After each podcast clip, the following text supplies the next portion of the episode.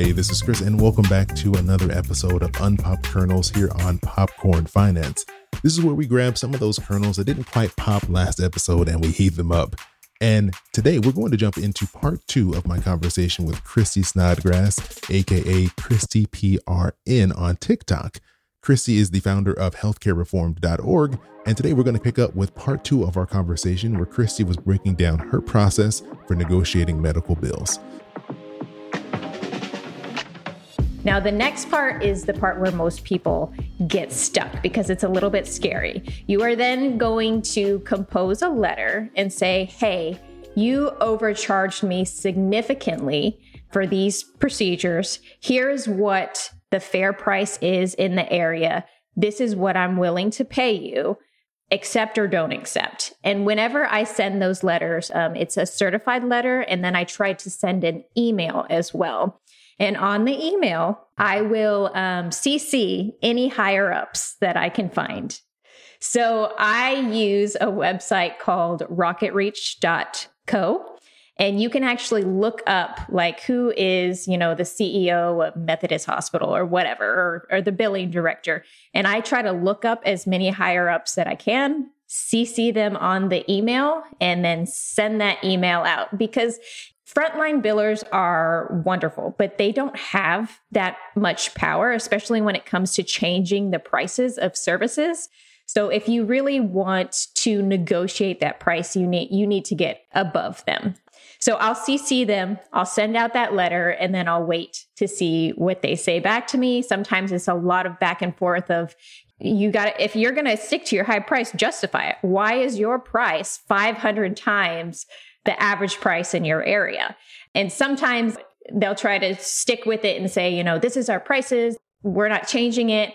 And that point, what I do and what I help patients do, if they are comfortable with it, is just bringing up the notion of, you know what, if you are going to price gouge me and I have all this evidence, I will take you to small claims court. And that's usually where they they they kind of recoil and say, "Oh, okay, well, let's give you a deal because it, it's not it's not worth the headache for them." So they're not like they're. I mean, I can imagine they're not excited to get these emails and letters, and they're not going to be like, "Oh, well, you found us out. Here you go. Here's a discount." So it is going to be. You kind of do have to be firm, right? You can't just back down the moment they push you back do. on you.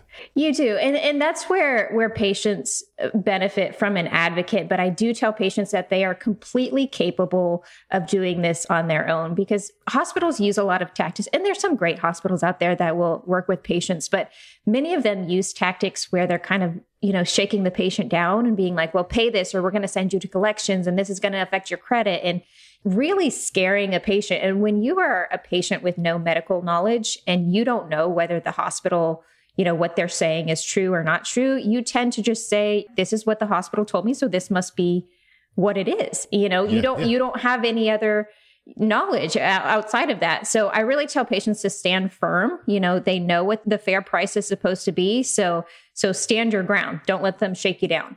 What is the like success rate for this type of uh, approach for kind of bringing those bills down? Well, I mean, it can be very successful. Um, bringing the bill down almost always occurs, but how much the hospital is willing to negotiate kind of depends on how much you're willing to stand your ground with them you know, not everybody has the privilege of being able to do that back and forth for so long because eventually it will affect your credit. Eventually there are other things that go on. The hospitals actually can sue as well for the debt. They have been known to garnish wages, which I think is absolutely ridiculous that you're getting your wages garnished for medical care. So the, there are some aspects to this where you have to be careful, but as long as it's still early, you're within that eight month mark, you really don't have that much to fear from the hospital. There's nothing that they can do at that point. So I try to negotiate as much as possible within that first year of when the debt occurred and see what I can what I can get the hospital down to. So it sounds like it's in your best interest to kind of get in there early, start the process early, so that way you're not up against that clock of them trying to take other measures to to kind of force you into paying it. Is it also better if it's a significant? I'm assuming you want to have like some type of significant, I guess, difference between what they charged you and what the average is, because it sounds like it's it's it's going to be some work. So you probably want to do like if it's like a twenty dollar difference, like just leave it alone type of thing. But if it's something you know they're like charging a thousand dollars more than it should be, that's where you're like, okay, it's really worth that effort. Yeah, definitely. I have had cases where I go and look at the fair price and it's close to what the hospital charged them. And I'm like, okay, this is a large bill, but they did bill you accurately. So if they did that, you really don't have that much to work with there. There's no bargaining power other than saying, hey, I can't pay this. What can you do for me? Which brings me to my final point of negotiating a bill when that does occur when you get to a point where you know you just cannot negotiate any further with the hospital the last tactic that i try to use is just to make an offer and be firm but an offer where you're willing to pay in, in full so if your bill is you know $3000 and you have 1500 in your pocket right now Sometimes a hospital would rather just get paid than put you on a payment plan and worry if you're going to pay it or not. So sometimes I have my patients say, Hey, I can pay you $1,500 today to close out my account, mark it paid in full, and we'll be done with this. I won't send you any more letters. I won't CC your director anymore. And sometimes they're willing to do that.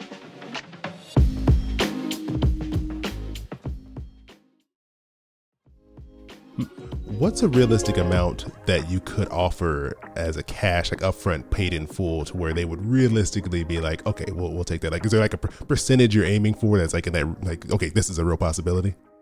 I tell patients to shoot for 50%, at least 50% of the bill. Whenever we get lower than that, the hospitals often you know it's it's a lot harder to negotiate when it's not at least half of the bill so hmm. try for 50% if it's a really large bill that's not always possible and then you can negotiate payment plans from there you know that leads perfectly into the last thing i want to ask here was what are some of your favorite resources for for individuals out there? I know you do an amazing job on your side of collecting these different organizations that people can go to when they need help with various situations. So, what are what are a few of your favorites that you've worked with? Yeah, so I mentioned dollarfor.org. They are absolutely my favorite organization out of all of them, probably. they do charity care, right? Applications. They hold hospitals to their financial assistance policies and, and the legal policies, but they're also expanding into medical bill negotiation and some other areas as well. And all of this is always free to the patient. And that's what I really like about them is they're like, we're going to figure out how to keep ourselves running and make money you know, in other very clean, ethical ways, but we are not going to charge the patient because, you know, the patient is in enough debt as it is. So, Dollar For is one of my favorites. I have a bunch on my website. I love Fair Health Consumer just because you can look up costs, you can compare. For healthcare workers, particularly, there is an organization called Impact in Healthcare, and they're kind of like what I would say the lead coalition of healthcare workers coming together and trying to trying to make a better system. So th- those are probably my top organizations that I love. Well, thanks for sharing that. I'll, I'll, make sure we put that in the show notes, and also I'll, I'll, put a link to your site where you have all your resources listed there. Uh, yeah. On really quickly, dollar for. How is that spelled? Uh, dollar for. So dollar like dollar bill, and then four f o r dot org. All right, got it. I was just making sure. I was like, is it the number four? Is it the word four? Okay, got it. Yeah. So F O R. Well, Christy, thank you so much for taking some time out of your day to talk with me here and to share all this information. Before we go, I'm gonna you know put links to everything in the, in the show notes. But for people just listening, where can they go if they want to catch more of your content, learn more about what you have going on, and all those amazing resources? Yeah, so I am on TikTok and Instagram at Christy PRN. And then if you have a question or you want to check out my resources, my website is healthcarereformed.org. Well, thank you so much. It's always nice to find a really good resource uh, in situations where things are just so complicated and misunderstood that you know we all feel kind of lost and just give up. So I, I really admire and appreciate the work you do and for providing so much help out there for, for all of us just trying to figure this out and not get ripped off. So thank you. appreciate it. Yeah, thanks for having me. Thanks for coming back and finishing up my conversation with Christy. This was really eye opening for me to kind of get more insight into the medical billing process and some of the tools that we have available to hopefully help keep those bills more manageable. Because as we've all probably experienced, it, the prices can vary wildly depending on where you are, what's happening, who's treating you. It could be, you know, $5 or $5 million. There's really not a lot of logic as to why they can vary so much. So it's really no surprise that we get surprised by some of these amounts we see on these bills. So I really hope you enjoyed this conversation. Let me know if you end up trying any of these tips that Christy gave and if it was successful. I'd love to hear the feedback and hopefully uh, some of you are able to maybe make some of these situations a little more manageable. As always, you can reach out to me via email. Just send me a message to questions at popcornfinance.com or send me a DM over on Instagram. Make sure you find the right account. Again, it is Popcorn Finance Podcast. All one word, all that smashed together. As always, I appreciate you joining me here for yet another bag of popcorn. I hope you have an amazing rest of your week, and I'll talk to you soon.